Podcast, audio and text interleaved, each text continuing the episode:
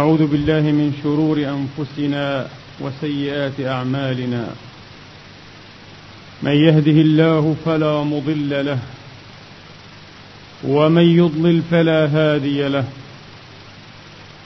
وأشهد أن لا إله إلا الله وحده لا شريك له. وأشهد أن سيدنا وحبيبنا محمدا عبد الله ورسوله. وصفوته من خلقه وأمينه على وحيه. صلى الله تعالى عليه وعلى آله الطيبين الطاهرين وصحابته المباركين المنتجبين وأتباعهم بإحسان إلى يوم الدين وسلم تسليما كثيرا. عباد الله أوصيكم ونفسي الخاطئة بتقوى الله العظيم ولزوم طاعته. كما أحذركم وأحذر نفسي من عصيانه ومخالفة أمره لقوله سبحانه وتعالى من عمل صالحا فلنفسه ومن أساء فعليها وما ربك بظلام للعبيد. أما بعد أيها الإخوة المسلمون الأكارم يقول الله سبحانه وتعالى في كتابه العزيز بعد أن أعوذ بالله من الشيطان الرجيم. بسم الله الرحمن الرحيم. يا بني آدم خذوا زينتكم عند كل مسجد وكلوا واشربوا ولا تسرفوا إنه لا يحب المسرفين قل من حرم زينة الله التي أخرج لعباده والطيبات من الرزق قل هي للذين آمنوا في الحياة الدنيا خالصة يوم القيامة كذلك نفصل الآيات لقوم يعلمون. قل إنما حرم ربي الفواحش ما ظهر منها وما بطن. والإثم والبغي بغير الحق وأن تشركوا بالله ما لم ينزل به سلطانا وأن تشركوا بالله ما لم ينزل به سلطانا وأن تقولوا على الله ما لا تعلمون. صدق الله العظيم وبلغ رسوله الكريم ونحن على ذلك من الشاهدين. اللهم اجعلنا من شهداء الحق القائمين بالقسط آمين. أيها الإخوة الأحباب ميزة الإسلام الكبرى أنه يصل بأتباعه دوما إلى نقطة التعادل فهو دين الوسط وهو دين العدل ودين الاعتدال لا وقت في أحكامه ولا شطط حتى عقائده. تمتاز أبدا بميزة الاعتدال بميزة الاعتدال. فهي من حيث موضوعاتها أو من حيث براهينها. لا تجد العقل الإنساني ولا تسومه الخطة الأشق والأصعب لكي ينزل عليها ويرتاح إليها.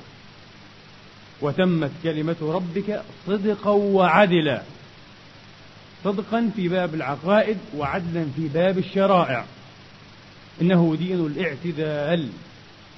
الفيلسوف المسلم رجاء جارودي واسمه الأول رجيه كما تعلمون بعد رحلة امتدت واستغرقت عقودا من الزمان كان يبحث خلالها كما وضح في كتابه عن مشكلة الإنسان عن الدين أو العقيدة أو المذهب أو النظام أو الأيديولوجيا.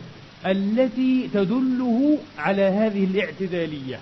لم يجدها عقودا لم يترك فلسفة ولا مذهبا ولا دينا سماويا أو أرضيا إلا وتعمقه. قال ثم وجدت ذلكم في الإسلام. هكذا ببساطة. هذا الذي أغراه بقبول الإسلام واعتناقه. وجد هذه النقطة نقطة الاعتدال نقطة التوازن في الإسلام. يقول بالحرف فالإسلام يصل بالإنسان إلى نقطة الاعتدال في علاقته مع الله وعلاقته مع الكون وعلاقته مع الناس وعلاقته مع نفسه. دائما هذه جملة عظيمة جدا. ترجمتها فهم الإسلام كله. لو فهمنا الإسلام كله لترجمنا هذه المقولة أو المقولة الجارودية. هنا سنجتزئ بنقطة ضئيلة وصغيرة جدا لكن قد يكون لها أثر وأثر كبير. من هذه الاعتدالية الإيمانية أو التوحيدية. في باب تدبير البدن باصطلاح علمائنا الأقدمين في باب تدبير البدن. فالبدن أو الجسد أمانة ائتمننا الله تبارك وتعالى عليها علينا أن ندبره وفق ما شرع لنا. لم يتركنا حتى في هذا الباب هملا. ولم يدعنا أو يذرنا سدى سبحانه وتعالى. بل دلنا على ما ندبر به أبداننا. هذه الأمانات المودعة لدينا التي نتحرك ونتصرف بوساطتها. يا بني آدم خذوا زينتكم عند كل مسجد وكلوا واشربوا. ليس دين الرهبنة ليس الدين الذي يقيم بناءه على مخاصمة الجسد أو التنكر لأشواقه ومطالبه أو مطالبه أنه يعترف بهذه المطالب الغرزية وأنه ينزل على مقتضى هذه الأشواق الفطرية الجبلية يعترف بها ولكن ضمن قيود تدبيرية. وكلوا واشربوا ولا تسرفوا. يقول الإمام العلامة شمس الدين ابن قيم الجوزية رحمه الله تعالى عليه وصحة الإنسان تكمن في هاتين أو قال بين هاتين الكلمتين الإلهيتين تكمن صحة الإنسان. كلوا واشربوا ولا تسرفوا وخطبة اليوم ستكون شرحا لهذه الجملة من قول الله تبارك وتعالى. كلوا واشربوا ولا تسرفوا. قال رحمة الله تعالى عليه. فمراتب الطعام أو الأكل أو الغذاء ثلاث. ولك, ولك أن تقول ثلاثة. مراتب الطعام أو الغذاء ثلاث أو ثلاثة. مرتبة الحاجة أول مرتبة هي الحاجة يعني أشبه بالضرورة. ما لا قوام لحياة الإنسان إلا به. يعني الطعام مرتبة الحاجة ثم مرتبة التوسط أو الاعتدال ثم المرتبة الثالثة الفضلة الزيادة. أي ما زاد على ذلك أي ما زاد على ذلك. فمرتبة الحاجة يشرحها النبي عليه الصلاة والسلام في حديثه الأشهر الذي خرجه أحمد والترمذي وغيرهما. وهو حديث صحيح. يقول عليه الصلاة والسلام ما ملأ ابن آدم وعاء شرا من بطنه. شر وعاء يملأه الإنسان والبطن يملأ بالطعام والشراب. شر وعاء. فالدماغ وعاء وهي خير وعاء يمكن أن يملأ بالحكمة والعلم والمعارف. ما ملأ ابن آدم وعاء شرا من بطنه. بحسب ابن آدم يكفيه حسب يكفيه. بحسب ابن آدم لقيمات يقمن صلبه أي يقمن الأود ويمسكن الرمق فلا تسقط قوته ولا تضعف بتعاطيها بتعاطي هذه اللقم بتعاطي هذه اللقم لا تسقط القوة ولا تضعف. بحسب بحسب ابن آدم لقيمات يقمن صلبه فإن كان لا محالة وفي رواية فإن كان لا محالة فاعلا. فإن كان لا محالة فثلث لطعامه. وثلث لشرابه وثلث لنفسه. وكان بوسعه عليه السلام أن يقول فثلثا لطعامه أي فليجعل ثلثا وثلثا وثلثا. لكنه قال فثلث ليدل على أن هذه قاعدة فرق في التعبير. من درس علم البلاغة يعلم الفرق بين التعبيرين أو بين الصيغتين أو بين الأسلوبين. حين قال فثلث أي الشأن والأمر أن يكون كذلك. فثلث لطعامه وثلث لشرابه وثلث لنفسه. هذه مرتبة الاعتدال. أزيد من الحاجة. فوق مرتبة الحاجة. آه. وأما الحاجة عفوا. آه. وأما الحاجة فهي أن تتبلغ. أخطأت في التقديم لهذا الحديث. الحاجة أن تتبلغ بلقم يسيرة. بلقم يسيرة. كما في أول الحديث. كما في أول الحديث. لقيمات يقمن صلبه. هذه مرتبة الحاجة. لكن ثلث وثلث وثلث هذه مرتبة الاعتدال. لأن الثلث الثالث المتبقي يبقي سعة وفضة ومجالا في المعدة على الأقل للعصارات الهضمية كما يقال. العصارات المعدية فتتم عملية الهضم على السواء لكن إن ملأته بالطعام والشراب لم يبق سعة حتى في هذا التجويف المعدي لهذه العصارات فتتلبك المعدة. ويصاب الإنسان بعسر الهضم وربما أصيب بمرض خطير هو انفتال المعدة وقد يؤدي إلى موته.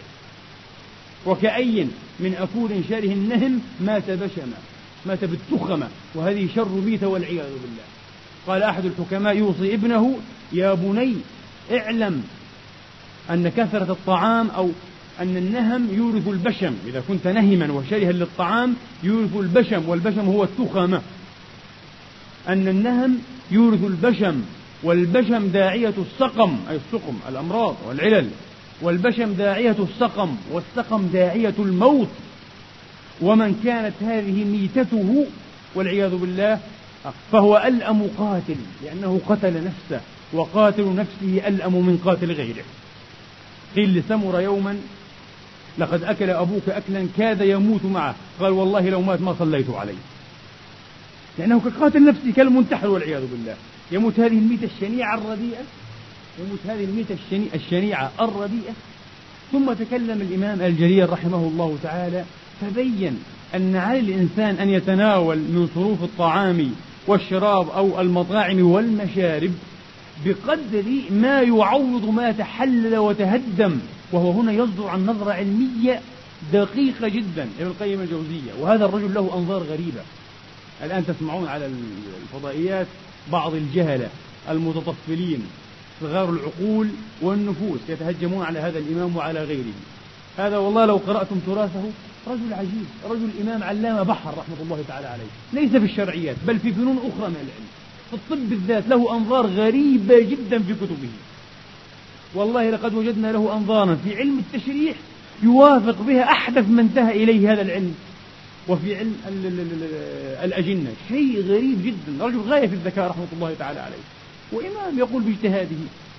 قال فالإنسان يتناول من صروف المطاعم والمشارب ما يعوض ما تحلل وتهدم من الجسم. فالجسم دائما يقول فالجسم دائما بين تحلل واستخلاف. كتابوليزم وأنابوليزم. في الوسط بينهما ميتابوليزم. كتابوليزم هو التحلل الانتقاض كما يقول العرباء العرب الأبيناء. الانتقاض. الجسم فيه تهدم وفيه تحلل. دائما كتابوليزم هذا يسميه التحلل الانتقاض. ثم الجسم بين تحلل وبين استخلاف. وبين استخلاف. كيف يمكن للجسم أن يستخلف؟ أكثر شيء بالبروتينات هي التي يمكن أن تقوم بوظيفة الاستخلاف. أما الدهنيات والنشويات وما إلى ذلك فإنها تكون مصدرا للطاقة والحركة. ولقد قال العرب قديما واللحم ينبت اللحم. واللحم ينبت اللحم. فالبروتين هو الذي يقوم بوظيفة الأنابوليزم وظيفة الاستخلاف. فإذا غلب التحلل يقول ابن القيم على الاستخلاف بلغ الإنسان غايته من الأجل. يموت ينتهي.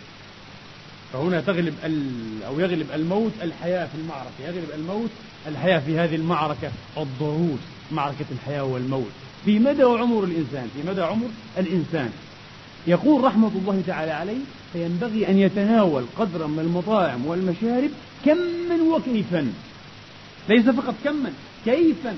فالإنسان ينبغي أن ينوع أيضا في مطاعمه. فيكون فيها من البروتين ويكون فيها من الدهون ويكون فيها من النشويات ومن السكريات والفيتامينات والأملاح المعدنية وما إلى ذلك ما يلبي حاجة الجسم. ما يلبي حاجة الجسم في الاستخلاف وفي وظيفة الحركة والطاقة والوقود.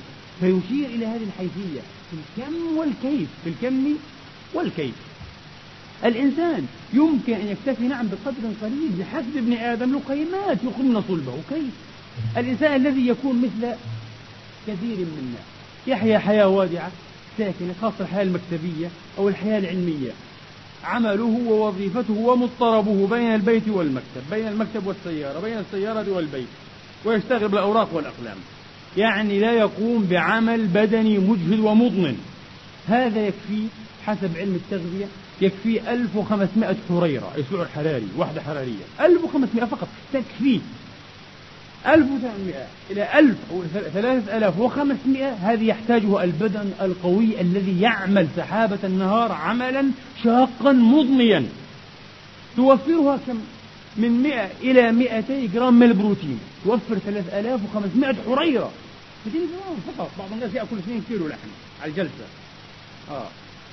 والعياذ بالله. بعض الناس كما آه في بعض الإحصاءات في العرب وغير العرب يمكن أن يستهلك في يومه ثنتي عشرة ألف حريرة وهو لا يحتاج إلا 1200 أين تذهب هذه الحريرات الزائدة؟ في شكل دهون وشحوم تحيط بالكلى بالكليتين وبالخاصرة وبالقلب وبالرئتين فتسبب له قائمة طويلة. من صنوف الأمراض والعيال ربما عرجنا على بعضها والعياذ بالله. فهذا فعلا يقتل نفسه وإن كان قتله إياها قتلا تدريجيا بطيئا والعياذ بالله. وسيحاسب على ذلك لأنكم تعلمون أنه لن تزول قدما عبد يوم القيامة حتى يسأل عن أربع وفي ضمنها عن بدنه فيما أبلاه. كيف أبليت واستهلكت وحللت ودمرت هذا الجسد ستسأل عن ذلك سؤال أمام الله. سؤال صعب جدا جدا. لا ينفض الموقف. على الأقل الموقف الفردي موقف الحساب إلا بطرح هذه الأسئلة وتلقي الجوابات عنها. تلقي الجوابات عن هذه الأسئلة الصعبة عن بدنه فيما أبلاه. 100 إلى 200 جرام البروتين تكفي. تكفي. من 200 إلى 350 من النشويات ومن 15 إلى 25 جرام من الدهون فقط. لأن الدهون تعطي ضعف ما تعطيه البروتينات أو السكريات من الطاقة. فقط أكثر شيء 25 جرام. هذه تكفي لتعطي كلها مجموعة 3500 حريرة. نحن نأكل أضعاف أضعاف. أضعاف أضعاف هذه الأشياء. بل لا نأكل أصلا بحساب من منا يحاسب نفسه؟ ومن منا فعلا يقاوم ما يحب؟ سننتهي من هذه الخطوة إلى قاعدة جميلة جدا جدا. أنا أراها الكلمة السحرية أو الطلسم. الذي يمكن أن يحقق المعجزة. ما لا يحققه جان سليمان ولا مرته وعفاريته كلمة حكمة كبيرة جدا. ولا يمكن أن يتمثلها في حياتي عمليا إلا مؤمن قوي الإيمان. لأن الإيمان يساوي عندي الإرادة. الإيمان حقيقة يا إخواني لمن فهمه يساوي الإرادة. لا إيمان بلا إرادة. إيمان بلا إرادة لا يساوي شيئا. يساوي مؤمنا هشا يمكن أن يسقط في أدنى اختبار. اختبار مغريات الجنس مغريات المال مغريات المنصب أي مغر قد يسقط هذا المؤمن؟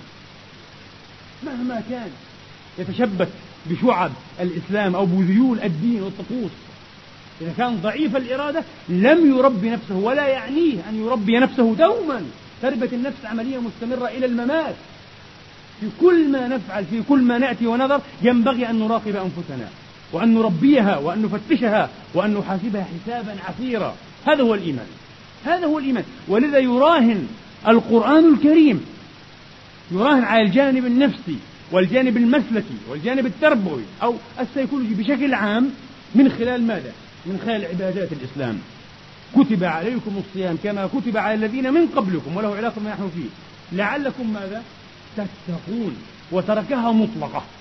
لعلكم تتقون. قالوا غضب الله. ليس فقط غضب الله لعلكم تتقون الفواحش المزالق السقطات الوهدات المزرية. لعلكم تتقون الأمراض أيضا والاختلاطات الرهيبة.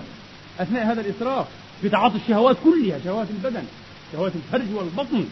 عن أبي برزة قال قال عليه الصلاة وأفضل السلام إن أخشى ما أخشاه عليكم شهوات الغي تغوي بالإنسان تضله. شهوات الغيب في بطونكم وفروجكم ومضلات الهوى وضبطها بعضهم مضلات وليس بالفصيح مضلات أي الطرق التي تضل الإنسان المسالك الضليلة ومضلات الهوى أخرجه الإمام أحمد. شهوات الغي في بطونكم وفروجكم ومضلات الهوى. مضلات الهوى عاد هوى المال هوى المنصب هوى السمعة. أهوية كثيرة أهوية كثيرة جدا. أخشى ما يخشى علينا النبي. تعلمون أنه يوما بكى عليه الصلاة وأفضل فسئل لما تبكي؟ الرسول ليست وظيفته وظيفة الكوردر يا إخواني. أنه أتانا بالقرآن ثم بلغنا إياه ثم انتقل. أبدا. الرسول يرى في نفسه ونحن نرى فيه كذلك عليه الصلاة والسلام أنه ليس منشئ أمة فقط بل هو مسؤول ووصي على هذه الأمة حتى بعد توليه إلى رحمة الله. إنه يفكر فيها إلى آخر ساعة من ساعات وجودها في دار الدنيا. ولذا يبكي لأجلها ويتفطن لما سيصيبها من آفات تطرقها بالليل والنهار. فيسأل عن سبب بكائه عليه الصلاة وأفضل السلام فيقول إنه يبكي لأجل الشهوة الخفية التي ستطرع أناسا كثيرين من أمته. ما هي الشهوة الخفية يا رسول الله؟ لأن الأمة التي تصرعها شهواتها أمة ضعيفة. ضحلة هشة. هذا سر والله يا إخواني سر من أكبر أسرار ضعف المسلمين. بناؤهم الإيماني والتربية والنفس هش. المسلم قد يكون أضعف ما يكون أمام بعض الشهوات البسيطة. نعم أنت قوي أمام شهوة الجنس لكن ضعيف أمام شهوة المنصب. والتكبر على عباد الله ضعيف أمام شهوة الجمع والمنع المال. تترك دينك وتفرط فيه أمام أدنى اختبار فلست بشيء. من كان كذلك لا يساوي شيئا. قال عليه السلام يصبح أحدهم صائما. لا يعنينا صيام فريضة أو صيام تطوع والله أنه صيام تطوع طبعا. يصبح أحدهم صائما. فتعرض له الشهوة من شهواته فيفطر. يبكي النبي لذلك. أين الإرادة إذن؟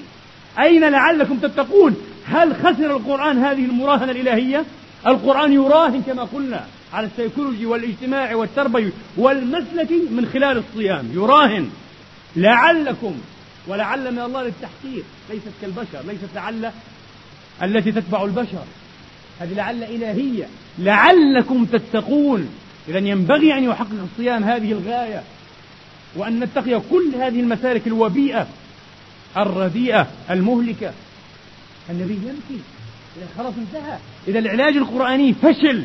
إذا الوصفة الإلهية أخفقت. ما الذي سينجح في أمة محمد إذا كلا لن ينجح شيء. ومن هنا بمثل هذا الفهم نقول نعم لا يصلح آخر هذه الأمة إلا بما صلح به أولها. ليس بإسباء اللحى أو تقصير الثياب أو بعض المظاهر. بفهم جوهر الدين روح الإسلام حقيقة هذا الدين العظيم. وهذه إحدى حقائقه الكريمة الكبيرة يا إخواني. إحدى حقائقه الكريمة الكبيرة. يقطع صيامه لأجل شهوته. النبي يبكي لذلك عليه الصلاة وأفضل السلام. ولذا قال في موضع آخر كما أخرج ابن ماجه وغيره إن من السرف أي إن من الإسراف أن تأكل كل ما اشتهيت. في ثلاجة عشرين قدم أو أكثر أو أقل. كلما اشتهيت فتحت وأكلت. كلما اشتهيت فتحت وشربت. ثم تصرعك الأمراض ثم تذهب تعالج نفسك. لأنك ضعيف ضعف طفل. لا يليق بالبالغ بالراشد أن يكون ضعيف أمام شهواته ضعف الأطفال. من أسباب الشرف في علم النفس يا إخواني الدلال الذي يتلقاه الطفل أو الحرمان الذي ينشأ عليه أو التقليد أو النمط الاجتماعي السائد. كنمط الحضارة الغربية بالذات الأمريكية الآن. تعلمون أن أمة الصين وهي أمة عظيمة تعد عددا هائلا جدا أكثر من خمس البشرية. هذه الأمة الآن تدفع ضريبة مبهضة ثقيلة جدا. لماذا؟ الصيني عبر تاريخه صيني تاريخيا وثقافيا فرد نحيف نشط مليء بالحيوية. معروف. وتطول أعمار الصينيين.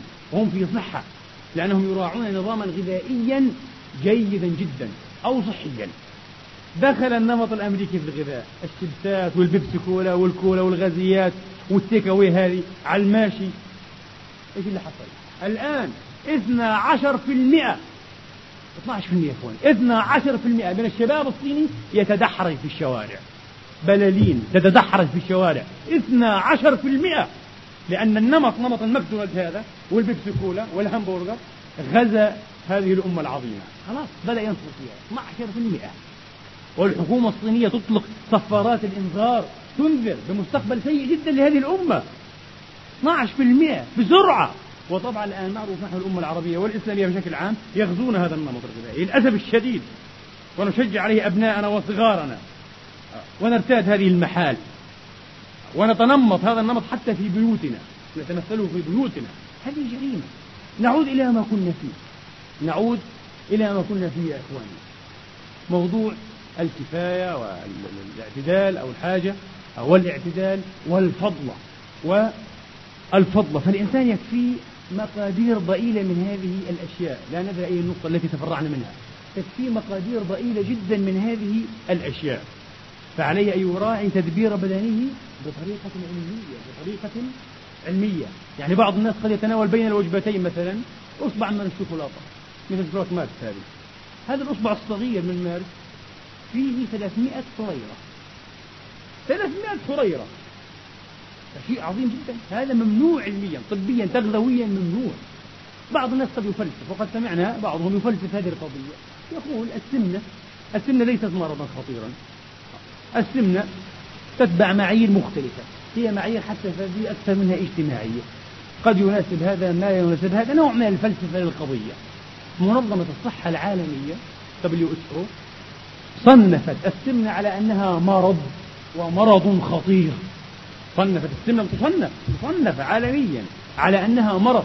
وأحد الأمراض الخطيرة أحد الأمراض الخطيرة. لماذا؟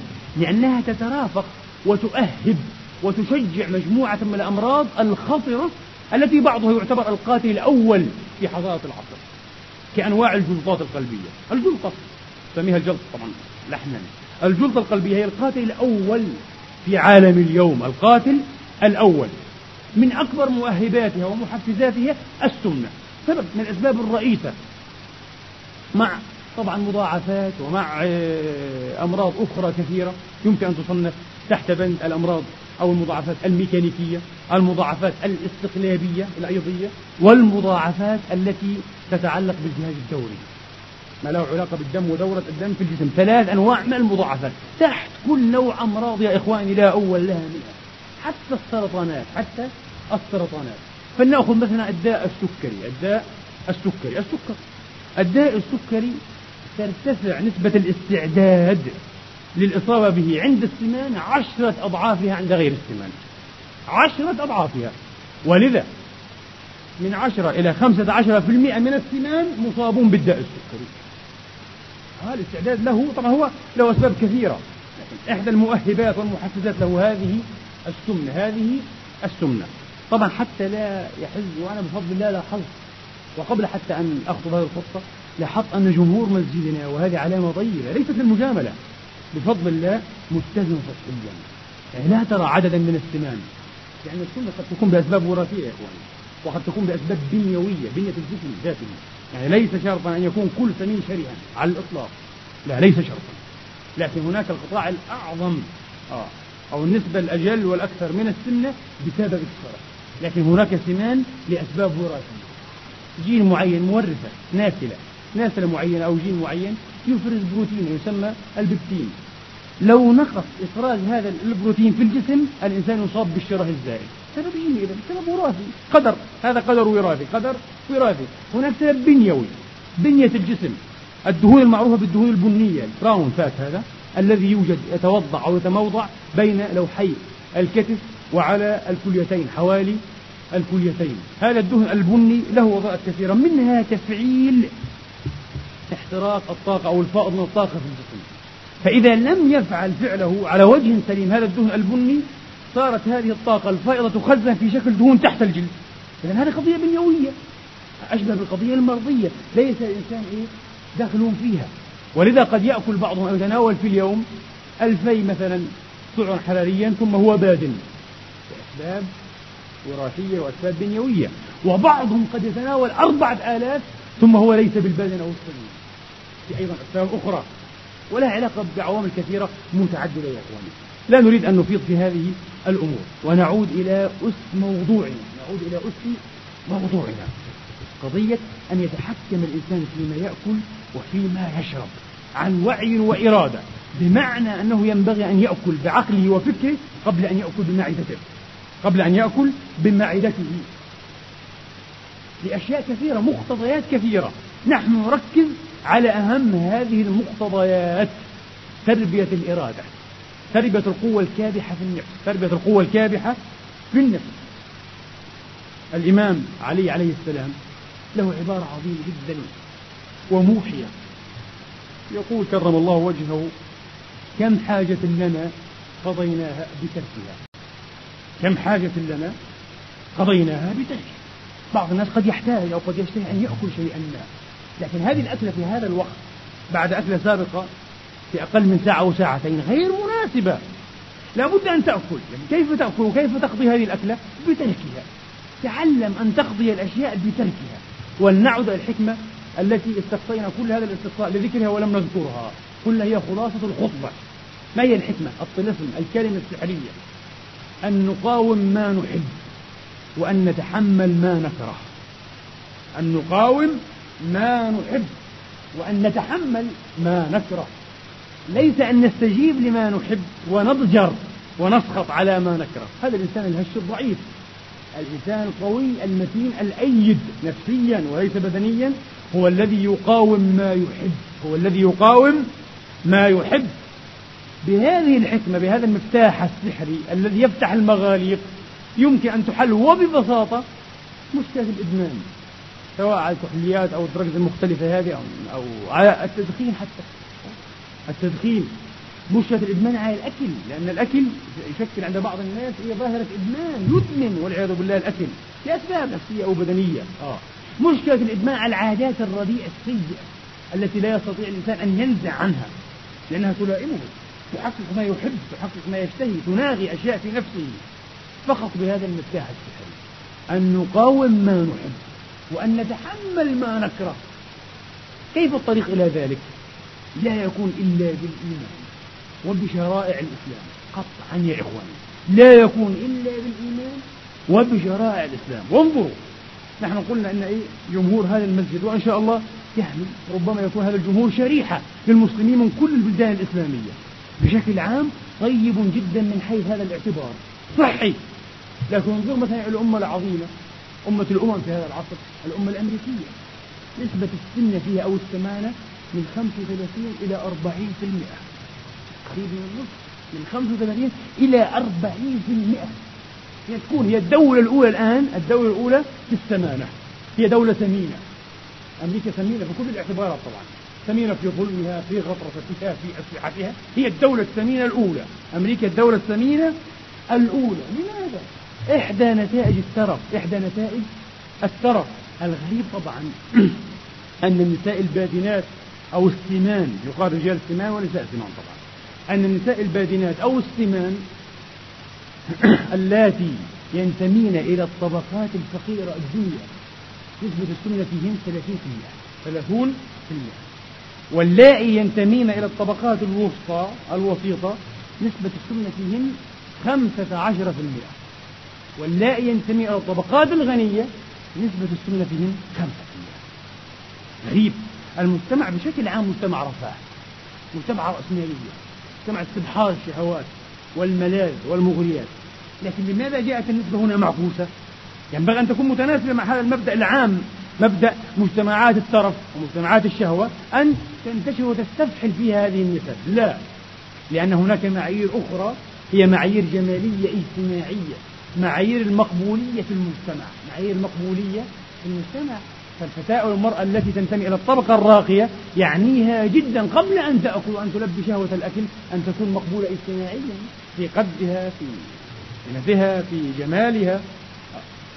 وهي ذات ثقافة أكثر من المرأة المتخلفة الفقيرة. لذا تراعي هذه العملية. 5% فقط. وأما في الطبقات الفقيرة 30% أنتم تلاحظون في بعض الدول العربية رغم شح الموارد وقلة عناصر الغذاء إلا أن هناك سنة لا نريد أن نذكر حتى لا يعني نخدش شعور أحد. في سنة خاصة في النساء. لماذا؟ معناها بلدان وشعوب محرومة. ما هذا نتيجة الحرمان يا إخواني؟ هذا نتيجة ردة فعل على الحرمان. ردة فعل على الحرمان. الإنسان يزق ويحكو بطنه بكل شيء. الغريب أن الأمهات لدينا أيضا حريصات. الأم المسلمة بشكل عام حريصة. على أن تحشو بطن وليدها أو ابنها أو طفلها وتزقه زقا كما تزق الأفراخ بكل ما هب ودب تزعم أو تحسب المسكين الجاهلة أنها تنفعه بذلك. طبعا تضره مضرة أكيدة لماذا؟ أولا لأن ذلك يؤدي إلى تخلق إلى تخلق خلايا ونسج شحمية جديدة. لن تذهب بعد ذلك. وستظل قابلة للتوسع والتضخم. ولذا ثلاثون في المئة من المراهقين السمان بدأت مراهقتهم في الطفولة. ثلاثون في المئة. كان سمينا وهو صغير وظل سمينا وهو مراهق. الآن النسبة أخطر وأكثر استفحالا. ثمانون في المئة من المراهقين السمان سيظلون سمان إلى آخر حياتهم. ثمانون في المئة. إذا البالغ الراشد المراهق سمين سيبقى سمينا. بنسبة ثمانين في المئة. قضية خطيرة. السلوك التغذوي هنا للأم المسلك التغذوي للأم مسلك جاهل مسلك خاطئ. ينبغي أن تغذي ابنها بعلم وبوحي وبدراسة ببرنامج معين لا أن تزقه وأن تحشوه حشوا. يقول عليه الصلاة وأفضل السلام ذاكرا هذه الظاهرة ظاهرة السمانة وفسوء السمانة في أمته أو السمن.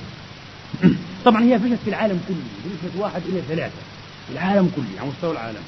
وهذا حقيقة مرة كما يقول الأطباء واحد إلى ثلاثة في العالم كله يقول عليه الصلاة والسلام في الحديث الذي أخرجه الشيخان البخاري ومسلم عن عمران ابن الحصين أو حصين رضي الله عنهم وأرضاهم أجمعين يقول إن بعدكم أقواما إن بعدكم يعني بعد أصحابي الطيبين الكرماء تربية اليد إن بعدكم أقواما يخونون ولا يؤتمنون.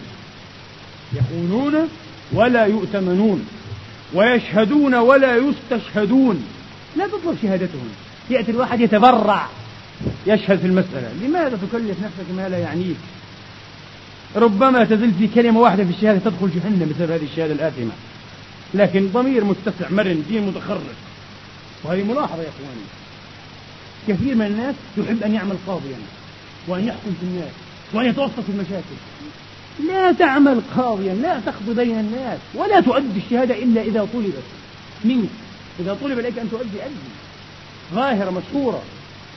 وتدل على التظالم طبعا وعلى سعة كما قلنا إيه ومرونة الضمير. ومرونة الضمير تساوي الخيانة وتساوي الظلم. هذا معنى مرونة الضمير.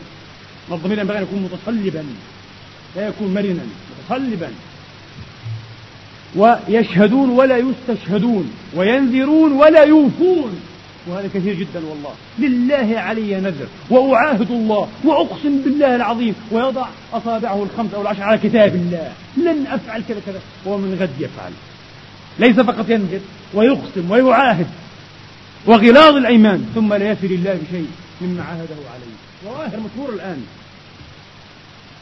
وينذرون ولا يوفون يقول عليه السلام ويظهر فيهم السمن. ويظهر فيهم السمن. ما علاقة السمانة أو السمنة أو السمن بهذه الظواهر يا إخواني؟ فكرت فيها. ما في رابط بين هذه الظواهر إلا رابط واحد. ضعف الوازع الأخلاقي بضعف الإرادة. بس. إنسان والعياذ بالله تؤمنه وهو خائن يخون الأمانة. ما في وازع أخلاقي ما في ضمير الوازع منتفن. هذا الإنسان يعطي الله عهودا ونذورا وأيمانا ثم يفي لله حتى وليس للبشر. ما في وازع ما في رقابة إلهية. يسارع إلى الإدلاء بشهادته وهي قطعا شهادة آثمة. ما دام حريصا على أن يشهد فهو آثم. لماذا تسارع يا رجل؟ يسارع إلى الإدلاء بشهادته. حصل كذا كذا وقع كذا كذا. والعياذ بالله. هذه الشهادات قد يكون لها علاقة بالفروج أو بالدماء أو بحياة الناس. ومستقبلهم والعياذ بالله. ويظهر فيهم الثمن. الظواهر الثلاث الأولى يا إخواني مترابطة ومتجانسة من نفس الجنس. لكن ظاهرة السمنة ما علاقتها بهذه الظواهر؟ أيضا ضعف الوازع. لماذا؟ لضعف الإرادة. ما في إرادة. النفس والعياذ بالله تتحرك وحبلها مرخا على غاربها. كلما اشتهت كلما عن لها فعلت والعياذ بالله. العوبة. في يد الشهوات وفي يد الأبارسة من الجن والإنس. وإذا قال عليه السلام في الحديث الآخر أظن أخرجه الترمذي قال عليه الصلاة وأفضل السلام خير القرون قرني ثم الذين يلونهم ثم الذين يلونهم ثم يظهر قوم يتسمنون ويحبون السنن الله أكبر. نفس الظاهرة. النبي يؤكد عليها. لما تؤكد عليها يا رسول الله؟ الظاهرة بالذات ظاهرة بدنية. بعض الناس يقول هذه ظاهرة ليست بالخطيرة. قرأت لبعضهم بعض علماء الاجتماع يقول هذه الظاهرة ينبغي ألا نوليها أهمية. نحن العرب ينبغي ألا نوليها أهمية لأن ظاهرة السمنة ابسط هذه ظاهرة رأسمالية ظاهرة رأسمالية ونحن لا ينبغي أن نكون معنيين ومهتمين بهندسة أبداننا. هناك أولويات أخطر. ليست القضية قضية هندسة أبدان. والله إنها هندسة أخلاق ونفوس وضمائر قبل أن تكون هندسة أبدان. لا يمكن. هي هندسة نفس وضمير قبل أن تكون هندسة بدن. ولذا يؤكد عليها المعصوم روح له الفداء عليه الصلاة وأفضل السلام في أكثر من موضع ويجعلها علامة ومؤشرا على تدهور واندحار أمته. تعلمون أن من خلفاء المسلمين شيء غريب. من خلفاء المسلمين الذين وبتصريحاتهم كانوا خطا فاصلا بين عهدين. بين عهد خير استدبرته الأمة وعهد ظالم استقبلته الأمة زمانه. هذا الخليفة هو الذي ظهرت معه هذه الظاهرة في مستوى رجال الحكم. حتى أنه كان من ضخامته لا يستطيع أن يقوم من على المنبر ويخطب وهو النبي يؤشر إلى هذه الظواهر يؤشر إلى هذه الظواهر وأنا سأقولها بالعامية هو كلمة صريحة. الإنسان الواحد فينا أنا أنت هو ذاك ذلك. الواحد فينا إذا كان يضعف أمام شهوة الطعام فقط وهي من أضعف الشهوات. أيستطيع أن يصمد أمام شهوة الجيش أو المال أو إغراء المنصب أنا أشك في ذلك. من كان ضعيفا ولذا العوام لدينا العوام وبحس يبدو أنهم توارثوه اجتماعيا بحس اجتماعي عام. توارثوه جيلا عن جيل. لدينا على الأقل في, في, في, في بلادنا هكذا. سأتحدث عن خبرتي وعن عهدي بالناس يذمون المرأة الشرهة جدا.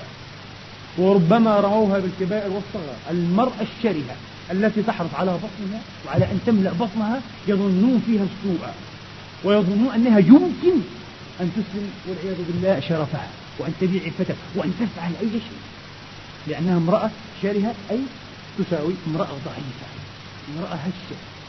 ولذا يروى حتى في التاريخ القديم في الجاهلية عن الحارث أو الحرث عن الحارث أو الحارث ابن كلدة وهو طبيب العرب في جاهليتهم. الحارث هذا طبيب العرب ويقال إن النبي استدعاه مرة. وطبب إيه؟ النبي.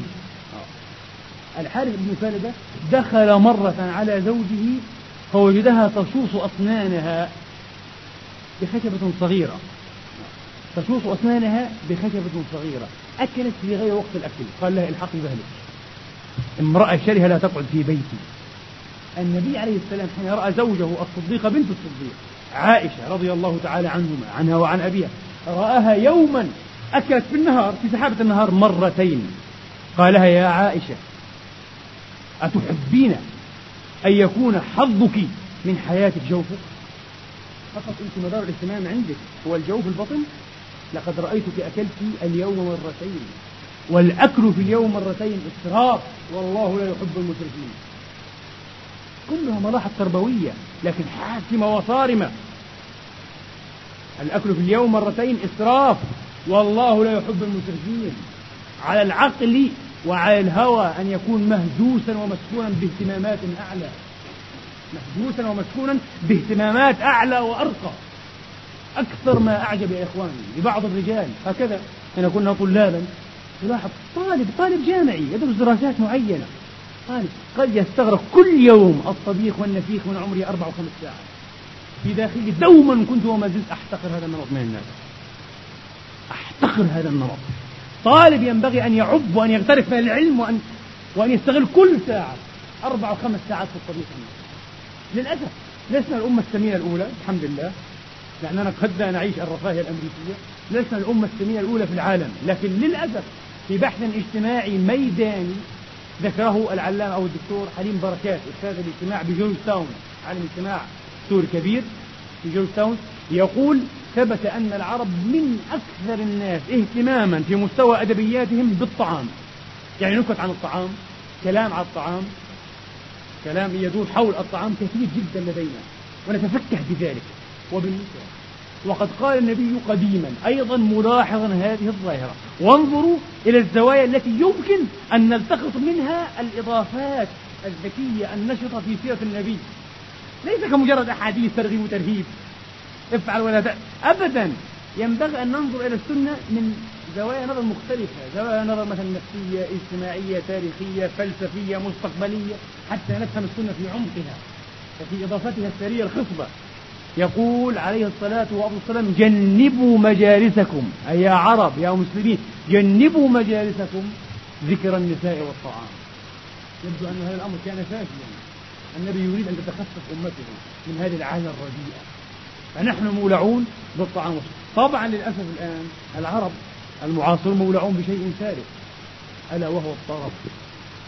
ومقالة الدكتور كانت عن العرب في عصر الطرب لأن العرب الآن أكثر أمة ترقص وتغني وتهتز لا تهتز من الشعور بالآلام والتباريح.